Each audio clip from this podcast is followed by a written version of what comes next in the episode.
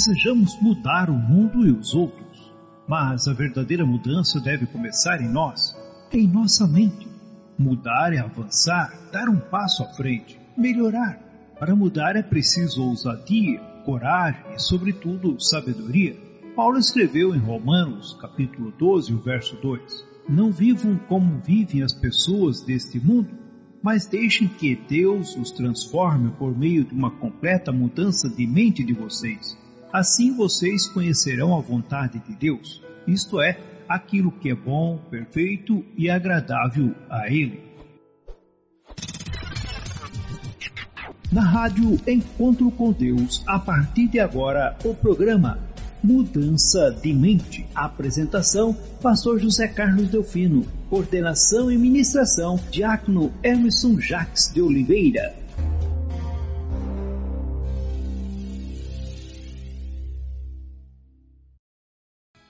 Muito bem, agora em definitivo, a partir da cidade de Maringá, do estúdio da rádio Encontro com Deus, no norte do Paraná. Sejam todos muito bem-vindos. Você que está chegando agora e está se acomodando nessa nossa grande assembleia virtual. Que bom que você já está conosco. Que bom que você abriu as portas da sua casa, ou melhor, baixou o aplicativo, deu um play e permitiu toda essa sonorização chegando aí no seu ambiente. Muito obrigado pela confiança e companhia em mais uma noite, em mais uma jornada, em mais alguns passos que queremos dar para que a gente seja um pouco melhor hoje do que a gente foi ontem.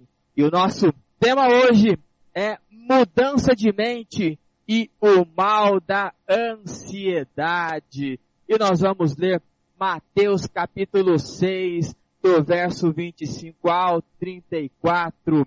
Mateus capítulo 6, do verso 25 ao 34, será a base do tema que é mudança de mente e o mal da ansiedade. E o texto diz assim: Por isso eu digo a vocês, não se preocupem com a comida e com a bebida que precisam para viver, nem com a roupa que precisam para se vestir. Afinal, será que a vida não é mais importante do que a comida? E será que o corpo não é mais importante do que as roupas? Vejam os passarinhos que voam pelo céu. Eles não semeiam, não colhem, nem guardam comida em depósitos. No entanto, o Pai de vocês que está no céu dá de comer a eles. Será que vocês não valem muito mais do que os passarinhos? E nenhum de vocês podem encompridar a sua vida por mais que se preocupe com isso. E porque vocês se preocupam com roupas, vejam como crescem as flores do campo. Elas não trabalham nem fazem roupas para si mesmas. Mas eu afirmo a vocês que nem mesmo Salomão, sendo tão rico, usava roupas tão bonitas como essas flores. É Deus quem veste a erva do campo, que hoje dá flor e amanhã desaparece queimada no forno.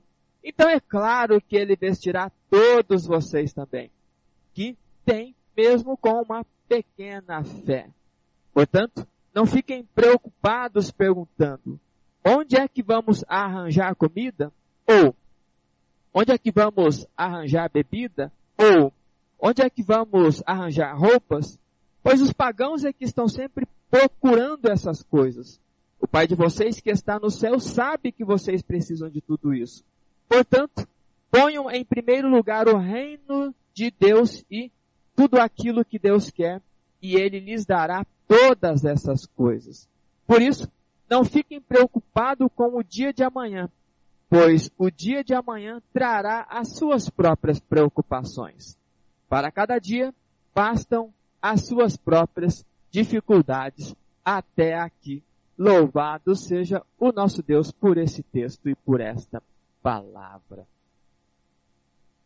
Como já é de conhecimento público e de saber notório, nós estamos em uma jornada falando sobre duas doenças, falando sobre dois tipos de doenças. E por mais que a gente queira escapar do aprendizado ou do viver, por mais que a gente queira flertar com conceitos, por mais que a gente queira, em muitos momentos, ocultar a existência delas, o fato é que estamos falando sobre duas doenças que estão sistematizadas na nossa sociedade. Mas o interessante disso tudo é que são doenças que ocupam a história da humanidade desde que a humanidade faz parte desta concepção de vida, deste plano de vida proposto pós primeiro erro ou erro dos nossos pais, Adão e Eva. Não quero pontualizar dizendo ser o mal do século, mas é notório que à medida em que os anos vão avançando, a tendência dessas doenças manifestarem cada vez mais, ao mesmo tempo em que vai gerando um certo receio em falar sobre, como se fosse algo velado e vedado de falar ou de trazer esse tipo de condução, justamente porque criou-se uma concepção de que pessoas que têm segmentos de crença religiosa não podem ser acometidas por doenças de cunho mental. E nós estamos trazendo com bastante clareza e com bastante intensidade de aprendizado que isto é uma fake news. Homens incríveis da Bíblia, personagens fantásticos da Bíblia, passaram por momentos ou experimentaram essas doenças nós falamos sobre ansiedade e sobre depressão com um olhar de que ambas têm ou podem ter uma mesma origem, mesmo sendo doenças com comportamentos diferentes. Mas à medida que a gente estuda a sistematização e faz uma construção sistêmica sobre essas doenças que acometem no mundo cerca de 650 milhões de pessoas, considerando as pessoas que sofrem de depressão e considerando as pessoas que sofrem de transtorno de ansiedade. Então nós temos aí quase um bilhão de pessoas que sofrem desta doença. Então é importante que a gente tenha a clareza e a responsabilidade em falar sobre isso, em trazer este assunto à tona, porque lendas precisam ser desmistificadas. A fake news precisa ser derrubada e queremos fazer essa clareza e a gente entendeu quando olhamos para as duas doenças que elas têm uma origem em comum. A partir da intenção deste aprendizado e desta pontualização, na semana passada falamos sobre a dor oculta da depressão. Muitas pessoas sofrem caladas porque é uma doença que traz mais resignação. E existem muitos apontamentos acusatórios em relação a pessoas que passam por este tipo de doença. Mas à medida em que a gente aprendeu a olhar para essas duas doenças, o que nós queremos de fato não é um olhar somente para a doença, não queremos tratar a doença. Nós precisamos aprender dentro desta nossa condução a olhar para o doente. Porque quando a gente olha para o doente, compreende as narrativas, compreende as suas histórias, a gente vai conseguir chegar até ao gatilho desta doença.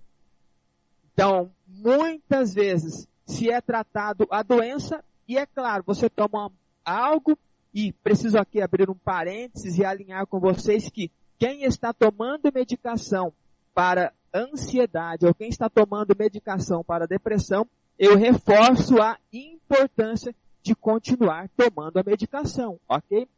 Mas o que eu falo sobre a medicação é que você toma a medicação, ameniza os efeitos da doença. Só que se você não trata a causa, a raiz, em algum momento você vai passar por um, uma circunstância que vai startar, ou seja, que vai dar início à nova projeção, à nova formatação daquela doença em si.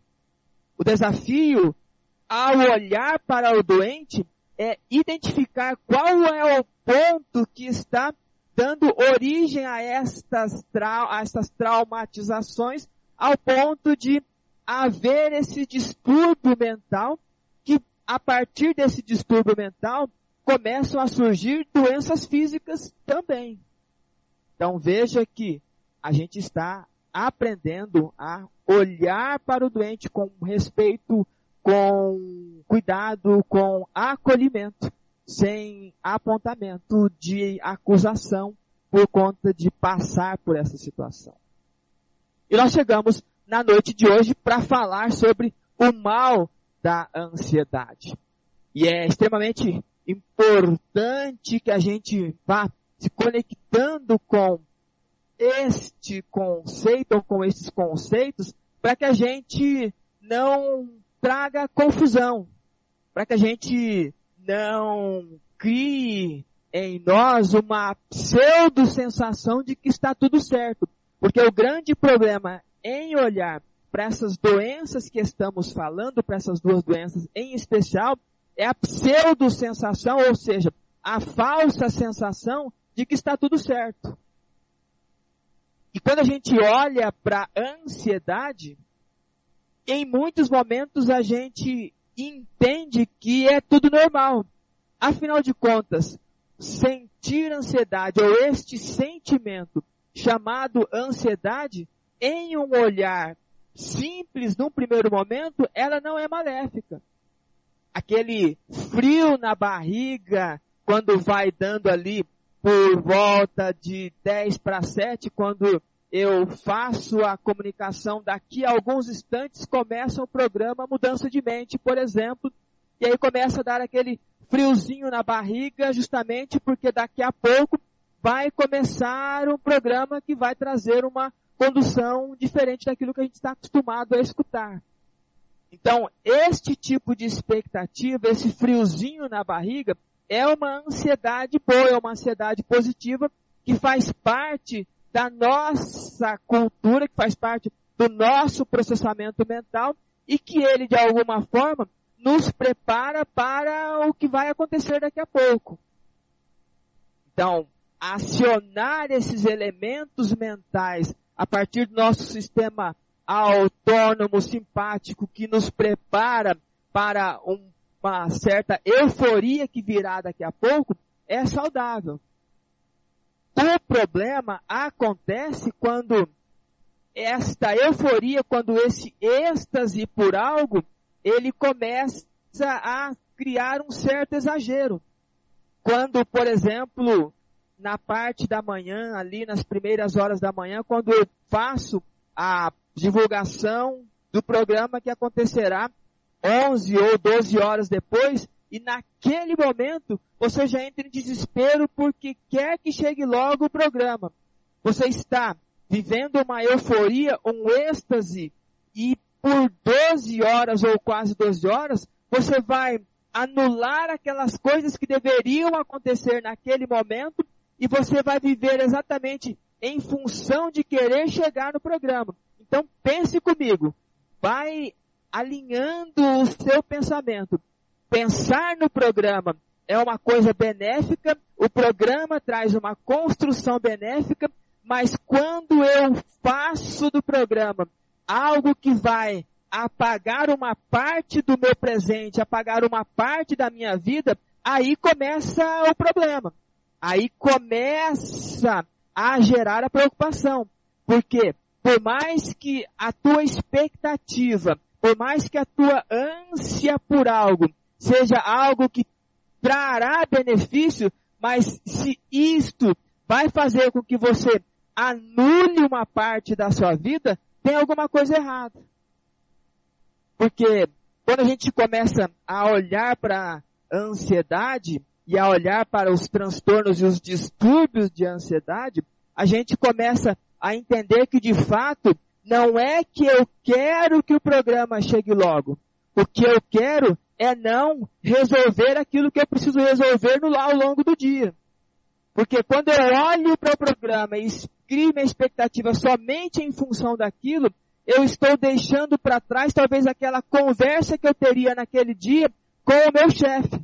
Então veja aonde é que você e eu precisamos tomar cuidado em relação à expectativa. É uma boa expectativa, mas este excesso exagerado está fazendo com que eu anule uma parte do meu dia, justamente porque naquele dia eu teria algumas coisas para resolver e eu não quero resolver.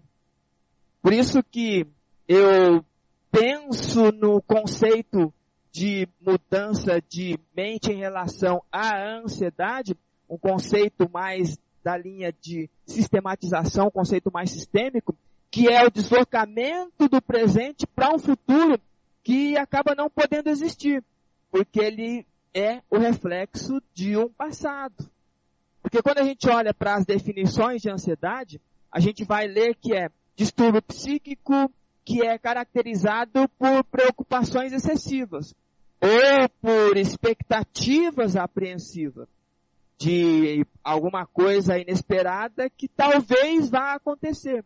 Então eu projeto uma situação e eu acabo em cima desta projeção entrando em êxtase, porque eu quero que o programa chegue logo. Justamente porque eu estou anulando meu presente, porque eu não quero resolver aquela conversa difícil que eu vou ter com o meu chefe, com o meu encarregado. Então eu jogo esse meu problema para depois do programa. Só que a loucura é que eu não quero nem que chegue o programa, ou que ele passe muito rápido, e eu nem isso eu quero que aconteça. Porque em algum momento eu vou precisar conversar com o meu chefe. Então eu sempre vou postergando meu pensamento, eu sempre vou gerando essa preocupação, essa expectativa, esse medo, esse pico de euforia, e aí vai dando aflição, agonia, angústia, impaciência, e começam a vir os sofrimentos. Porque, em tese, eu estou querendo anular ou abrir um hiato na vida. É um desafio, é uma proposta de desafio onde eu e você, em muitos momentos, queremos procrastinar, ou a gente quer jogar para amanhã questões que precisam ser resolvidas hoje. E a ansiedade e o transtorno da ansiedade propriamente dito tem uma caracterização em relação a um medo de alguma coisa. Alguma coisa que está por acontecer alguma coisa que está por vir, e eu quero anular este futuro o mais rápido possível. Eu quero anular o meu presente, melhor dizendo, jogando para o futuro, mas na realidade eu não quero nem que esse futuro chegue, porque quando ele chegar, eu vou ter que resolver aquilo que eu anulei no presente. Então, é sempre uma fuga. Aí, os especialistas chamam de excesso de futuro. E todas as vezes que a gente abre um parênteses na nossa vida, um hiato na nossa vida, projetando situações de não resolução momentânea, o nosso corpo acaba cobrando. E aí, por vivermos alguma experiência ruim no passado, quando a gente se depara com uma situação novamente ruim, pegando o exemplo do mudança de mente. Vou voltar lá. Eu anunciei às 7 horas da manhã que às 7 horas da noite, ou às 19 horas, vai ter o programa. E aí você entra em uma euforia, em um êxtase, porque daqui a 12 horas vai ter um programa que é muito legal, só que eu passo todo o meu dia fugindo daquelas questões que eu preciso resolver e fico somente focado no programa, porque enquanto eu estiver olhando somente para o programa, eu não preciso olhar para aquelas coisas que estão ao meu redor. Porque quando eu olho para aquela conversa com o meu chefe que eu preciso ter, muito provavelmente ele vai me lembrar uma dor de outras conversas difíceis que eu tive em um passado talvez muito distante. Talvez eu lembre das discórdias que foram as conversas difíceis que eu tive quando era criança, quando eu era pré-adolescente. Então, eu não quero ter esse tipo de conversa, projeto toda a minha expectativa para um determinado momento e torço para que esse momento passe o mais rápido possível para que eu projete outras coisas, porque de fato eu estou fugindo das questões do momento. Isto sim é preocupante, isto sim é doentio, isto sim é o mal. E é isso que a gente precisa trazer com clareza, ter muita aptidão em relação a esta percepção. E aí eu me lembro de uma frase de um pregador britânico do século XIX que dizia assim: a ansiedade não esvazia o sofrimento do amanhã, apenas esvazia a força de hoje. Porque eu demando tanta força para viver um amanhã que eu nem sei se vai chegar. Porque de fato eu nem quero que chegue, porque eu sempre estarei lançando para o depois, lançando para o depois. Então, ela vai tirar a sua força do presente. Toda vez que você faz este tipo de incursão, vai aumentando os picos de euforia, vai aumentando os picos emocionais, vai aumentando todos esses transtornos e vai acometendo de uma doença. Então aquilo que era normal, aquela expectativa pré-viagem, aquela preparação gostosa para um passeio, de fato, às vezes você vai viajar daqui a dois meses e você já se vê daqui a dois meses. Eu não quero resolver mais nada da agora para frente. E normalmente existem muitas coisas que precisarão ser resolvidas. E de fato, eu nem quero que o passeio chegue logo. Eu quero é que ele passe logo, porque eu preciso projetar outras coisas. Estou trazendo com bastante clareza exemplos extremamente simples para que fique fácil a absorção deste conteúdo. Porque de fato era o que estava acontecendo quando Jesus estava falando sobre as pontualidades da vida. Ele estava fazendo um sermão, o chamado Sermão do Monte, e ele estava trazendo muitas construções. Ele estava compreendendo a preocupação das pessoas, a angústia das pessoas.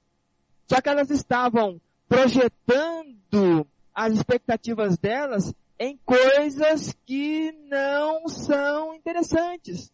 Elas estavam projetando a vida delas em questões pequenas justamente para que as maiores não sejam resolvidas.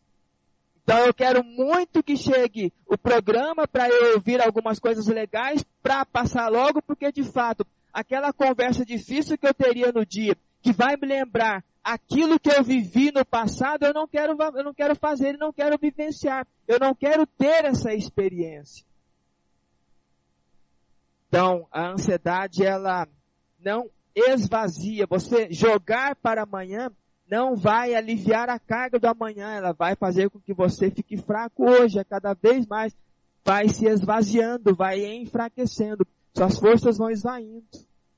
A doença instalou, não entendeu a causa dela, e aí uma outra doença agora física se instala para poder ver se existe a possibilidade de compreensão, de um olhar para o doente, e aí acaba acontecendo pior porque olhou-se para a doença em si, mas não olhou para o doente. Jesus está clamando às pessoas para que elas foquem nas coisas que de fato precisam ser focadas. Não é que você não precisa trabalhar para comer. Não é que você, a partir dessa leitura, fazendo uma leitura muito linear e simplória, que eu não preciso mais me preocupar com nada, eu sento na varanda da minha casa, oro ao Senhor e espero cair o maná do céu. O maná caiu quando o povo estava no deserto. Depois o povo teve que conquistar a terra prometida. Eles foram com Deus adiante deles, mas eles tiveram que conquistar. A minha vida e a sua vida, ela será conquistada não quando a gente olha para as minúsculas percepções, mas quando a gente entende que a partir das coisas maiores, as demais situações elas serão acrescentadas. Eu insisto e gosto de dizer que, infelizmente, aliás, eu nem sei se eu gosto de dizer, infelizmente não existe o pozinho mágico. Bom seria se ele existisse e haja resolução pozinho lançado e está tudo resolvido. Não é assim que funciona. Por isso que quando a gente olha para o texto, quando a gente entende a doença, quando a gente olha para o doente, a gente precisa avançar, trocar passos, sair um pouco mais do lugar, ter clareza e serenidade na compreensão daquilo que é proposto. Por isso que eu vou propor três exercícios terapêuticos para ajudar a tratar o doente. E é claro, respeitando a condição deste doente. Eu não gosto de olhar para as pessoas como pacientes. Eu gosto de olhar como pessoas. Porque paciente tem a ver com passividade. Tem a ver com eu espero alguém fazer para mim. Eu espero que alguém faça para mim. Por isso que o pai da medicina Hipócrates, que viveu cerca de 400 anos antes de Cristo, ele usou uma expressão que era assim: o poder de cura está dentro do doente. E isso foi tão verdade, tão intenso, que todas as vezes que Jesus chegava para uma pessoa para curar, ele não dizia, olha, eu estou curando você. Em outras palavras, ele dizia assim, a tua fé está te salvando. A tua fé está te curando. Aquele poder vibrante que Deus deu para você está fazendo com que essa história seja revertida. Por isso que os exercícios vai ser responsabilidade tua aí do outro lado fazer. Ou alguém que você vai ajudar a fazer. O poder de cura está dentro do doente. Então vamos olhar para esse doente, para suas histórias e para as suas narrativas. O primeiro exercício terapêutico, anote aí, cultive o hábito de alinhar expectativas em todas as ocasiões. Porque se a gente entendeu que a ansiedade tem a ver com uma expectativa exagerada para que alguma coisa chegue logo, ou para que esta coisa passe logo, para que de fato ela não exista, porque eu quero mascarar aquilo que eu preciso resolver, porque me traz ou me remete a uma dor que eu vivi no passado, nós precisamos cultivar o hábito de alinhar as nossas expectativas em relação à nossa jornada.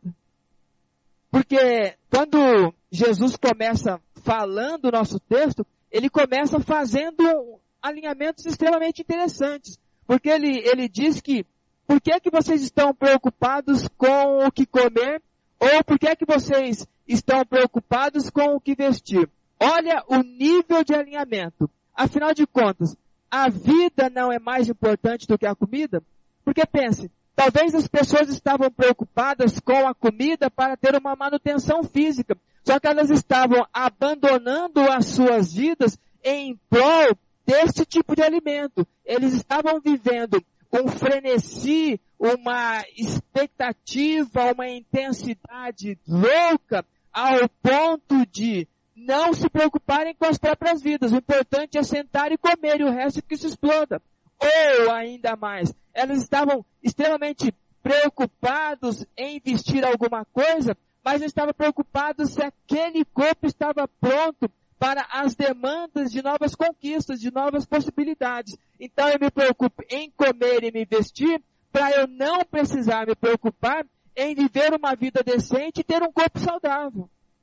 quando a gente cultiva alinhamentos, cultiva o hábito de fazer esses alinhamentos, é justamente para que eu pense, puxa vida, eu acabei de receber a mensagem que o programa será às 19 horas.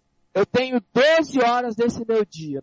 Então, o que, que eu preciso fazer? O que, que eu espero deste programa? O que eu espero daquelas questões que eu preciso fazer? O que eu espero das minhas resoluções? Será que eu vou ter aquela conversa hoje? Será que é importante que eu tenha? Será que é importante que eu faça esse bate-papo depois? Ou seja, eu vou trazendo e fazendo acordos comigo para que as minhas escolhas e as minhas decisões elas sejam benéficas ao ponto de eu manter a serenidade em cada passo que eu dou. Porque a ideia de Jesus, ao falar sobre corpo e falar sobre vida, não é que as pessoas morram de fome e esperem o maná dos céus, mas que elas se preocupem com o que de fato precisa ser preocupado. Que elas coloquem energia de vida nas questões do dia a dia, porque cuidar da vida não está limitado a uma refeição que você faz a cada período. Cuidar da vida está em um processo de alinhamento diário em que se você se respeita, você coloca regras, métodos e questões de poupar e de se preservar para que você faça aquilo que precisa ser feito. O cuidado com o espectro de ansiedade, com essa intensidade desse frenesi, dessa loucura mental, é que eu preciso estar cada vez mais acelerado. E a ideia é, faça os alinhamentos e vá cumprindo esses alinhamentos que você faz com você. Ok, recebi a mensagem, estou feliz, hoje é sexta-feira, aleluia, que bom. Daí eu vou tomar o meu café, eu vou para o meu trabalho, eu tenho algumas questões que eu preciso resolver, então eu vou fazer isto, vou fazer aquilo, e você vai trazendo essas questões. Veja que foi simples para Jesus trazer esse tipo de alinhamento. E ele vai trabalhar essa questão do alinhamento, vai intensificar isso ao ponto de que quanto mais você alinha as suas expectativas em relação às suas coisas, menos você precisa transferir questões do agora para depois. Porque você vai começar a trazer essa construção, essa condução de vida, de maneira que eu posso resolvendo e acertando essas questões agora. E eu sei que aquelas outras elas ficarão para depois, mas eu sei quando é esse depois. Alinhar expectativas significa eu não vou sair feito um louco, desesperado e angustiado e com medo de que aquele meu futuro seja um reflexo do passado, muito pelo contrário. Quando eu me deparo com essa situação, eu tento entender tudo aquilo que está acontecendo. Por que é que eu estou com tanto medo? Porque a ansiedade, a dor da ansiedade, o mal da ansiedade, ela tem muito a ver com medo.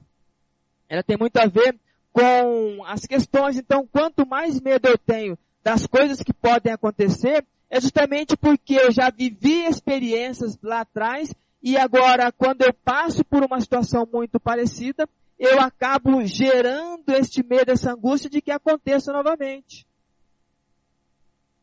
Aquela criança que toda vez que fala que vai sair, ela entra em desespero. E às vezes os pais pensam que é euforia para poder passear. E quase sempre é que não aconteça aquilo lá tão rápido, que demore o máximo possível porque ela lembra que quando ela era muito minúscula ainda, todas as vezes que eles falavam em sair, os pais brigavam. Porque a mãe demorava, porque o pai era rápido demais, porque um queria ir com o sapato azul, outro queria ir com o sapato amarelo. Então, quando fala em sair, a criança ela já entra em desespero, ela começa a ter uma preocupação excessiva e ela, e ela cria uma expectativa que é apreensiva. E agora você, enquanto adulto, quando você tem essa percepção, você alinha a expectativa. Eu vou sair, então eu vou viajar, eu vou fazer isto ou aquilo. O que eu espero dessa viagem? Eu não sou mais aquela criança que viu tal cena acontecendo, então eu vou levar isto, vou levar aquilo, eu vou trazendo essa condução. Esse é o primeiro exercício terapêutico. Cultivar o hábito de alinhar expectativas em todas as ocasiões. Porque todas as vezes que você tem claro os passos que você vai tomar, você não precisa entrar em desespero. Você não precisa ter medo de um futuro existir. Você consegue olhar para esse futuro exatamente com a serenidade que se pede que se olhe. Um futuro que é potencializado por histórias do presente, que foram forjadas por circunstâncias do passado e que podem ser melhoradas lá para frente. E a ideia da ansiedade é assim: eu estou agora aqui, eu estou por vivenciar alguma coisa, quando eu olho lá na frente, eu vejo o que aconteceu lá atrás. E aí eu não quero que isso aconteça nunca. E aí eu entro em desespero, em desespero, em desespero. Aí a gente vai entendendo alguns transtornos de ansiedade que são caracterizadas pelo excesso da preocupação. Pessoas que têm dificuldades em viver em sociedade, elas se sentem julgadas, se sentem subavaliadas quando elas vão em uma, uma confraternização, por exemplo, elas não querem ir. Muitas vezes elas entram no famoso síndrome do pânico, que é um desespero muito grande, e isso ela chega quase que levar a pessoa a óbito. E é um fenômeno que demora de 15 a 30 minutos para poder passar. E a pessoa ela entra em um pico de euforia justamente porque parece que o mundo vai desabar. É só ela olhar um segundo à frente dela, o passado inteiro lhe cai na cabeça, ela entra em desespero, ela sai como se pudesse ou se pudesse sair gritando pedindo socorro. E eu preciso lembrar, isto é doença. Não olhe com falta de respeito quando você deslumbra uma situação dessa. É alguém que está doente, de fato. Aquelas pessoas que foram assaltadas, por exemplo, que sofreram um acidente de trânsito, todas as vezes que elas ouvem um, uma frenagem de um veículo, elas remetem à história dela e nem querer sair daquele lugar porque vai que eu vou e acontece o que aconteceu lá atrás. Então, veja que existem muitos tipos da manifestação da ansiedade, mas quando você olha, tudo acaba afunilando para uma história que eu jogo lá na frente que de fato eu não quero que ela exista. Por isso que eu estou sempre procrastinando, sempre jogando para frente, sempre jogando. Uma coisa é aquela sensação gostosa, uma expectativa de alguma coisa que está por vir, e outra coisa, por mais que seja gostoso que está por vir, eu anulo as minhas questões de momento para viver em função daquilo que está por vir. Espero esteja bem conectado sobre essa percepção. Esse é o primeiro exercício. Crie o hábito, então, de alinhar as suas expectativas. Segundo exercício. Segundo exercício é o mais fácil o mais gostoso para vocês. Faça uso das técnicas respiratórias, não somente em momentos de picos eufóricos. É claro que o texto não traz um direcionamento aqui, mas eu vi uma angústia quando Jesus está dizendo, não fiquem preocupados ou perguntando, onde é que vamos arrumar comida? Onde é que vamos arrumar bebida? O que vamos usar de roupa? Quem vai me levar no aeroporto? Quem vai me levar lá no ônibus? Quem vai me levar na escola, na faculdade? Como é que eu vou para o trabalho? Como é que agora eu vou sair de casa se existe uma doença? Como é que eu faço isso? Como é que eu faço aquilo? Estou em êxtase, tá tudo louco, tá tudo transtornado, eu vou entrar em pico, a ideia é para tudo. A ideia desse exercício, segundo exercício é cultivar o hábito da técnica da respiração. De 5 a 10 minutos de respiração é tão eficiente quanto qualquer ansiolítico que se é tomado. Dá para vocês terem uma ideia ouvindo uma entrevista de um psiquiatra esses dias, ele falou que 10 minutos de uma respiração com técnica de respiração equivale a um comprimido de qualquer desses medicamentos que são tomados para controle diário de ansiedade. Faça a técnica respiratória de maneira muito pausada. Posso até dar uns exemplos para vocês. Você pega e inspira por quatro segundos, bem compassado. Um, dois, três, quatro. E aí você expira por mais quatro segundos. Um, dois, três, quatro. Prende o ar por mais quatro segundos. Um, dois, três, quatro. Faça isso por cinco minutos, faça isso por dez minutos. Faça isso deitado, ou faça isso sentado, ou faça isso em pé, mas sempre em postura ereta, mas não com tensão. Um ereto onde você pode conseguir sentir o relaxamento. E aí você vai olhar para as perguntas, o que vamos comer, ou o que vamos beber, ou o que vamos usar de roupa, e aí você começa a entender que quando você constrói uma vida que vale a pena, a roupa vai aparecer, o calçado vai aparecer, a comida vai aparecer.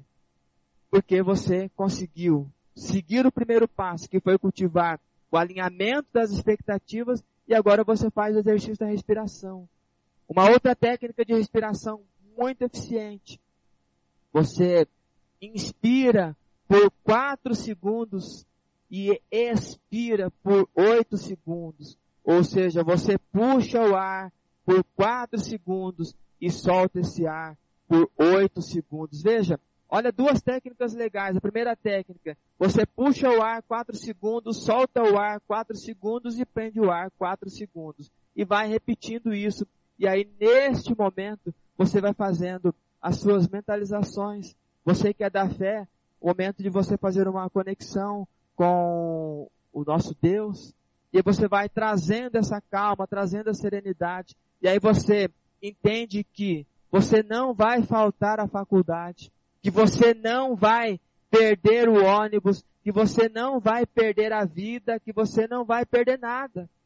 Porque a tua força canalizada para tentar resolver as coisas que não são resolvíveis, você só vai demandar energia. E novamente, quando você faz esse tipo de conexão respiratória, você começa a trazer equilíbrio, você vai vendo que o agora é importante. E aí você começa a entender que você não é mais aquela pessoa do trauma de alguns anos atrás. E aí você vai trazendo essa construção respiratória. Você pode fazer também a respiração do abdômen, onde você segura a sua mão e puxa o ar bem forte, bem devagar, por 5 a 7 segundos, e enche a barriga bem gostoso. Põe a mão no, no abdômen, na barriga, e aí depois você solta esse ar. É a técnica respiratória. À medida em que você vai fazendo isso, vai ficando fácil, não vai trazendo tensão aquilo que você está preocupado em que vai fazer, que vai acontecer. Porque ao longo deste momento, você está fazendo o primeiro exercício que você vai alinhando expectativas.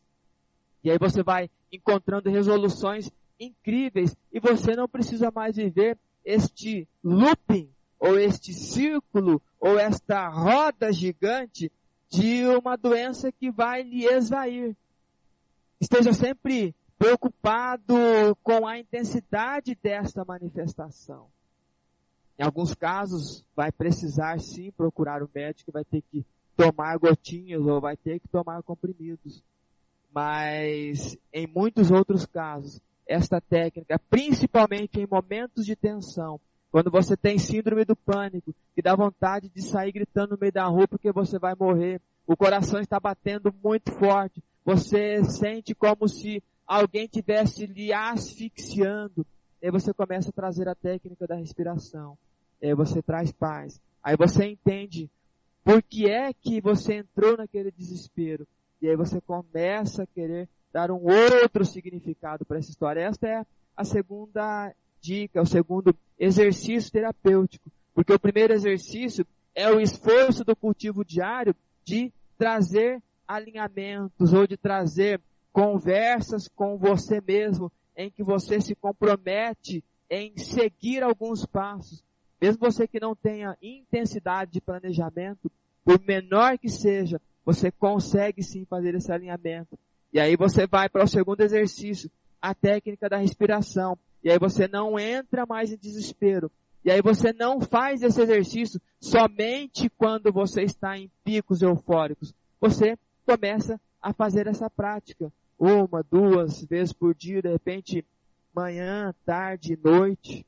E aí você vai trazendo paz, você vai desacelerando, e aí você vai trazendo a realidade do hoje.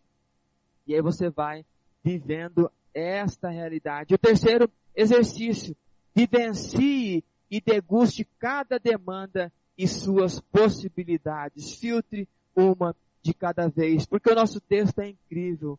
Por isso, não fiquem preocupados com o dia de amanhã, pois o dia de amanhã trará as suas próprias preocupações, porque para cada dia basta as suas próprias dificuldades. Então imagine, você acordou sexta-feira, ouviu falar do programa Mudança de Mente e o teu dia está cheio.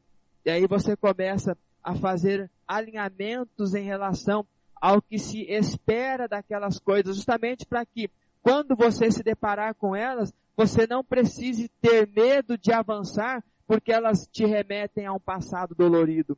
Aí você faz o segundo exercício, você faz ali uns 5 ou 10 minutinhos de técnica de respiração para te desacelerar, para te colocar paz, para te colocar passo a passo. E aí você começa, a partir daí, degustar cada experiência, porque vivenciar tem muito a ver com intensidade de experiência ou valor que se dá a cada coisa que se presencia. E aí você entende que precisa degustar talvez algo que não é tão bom, mas precisa ser degustado, precisa passar por aquele processo. Você não atropela processos, você vai entendendo as possibilidades e vai filtrando o que de fato é teu, porque muitas preocupações que você aí carrega, que vocês carregam, não são nem preocupações de vocês. E o fato de vocês carregarem, o fato de nós carregarmos preocupações que não são nossas, além de nos não resolver a questão, nos trazem mais desconfortos.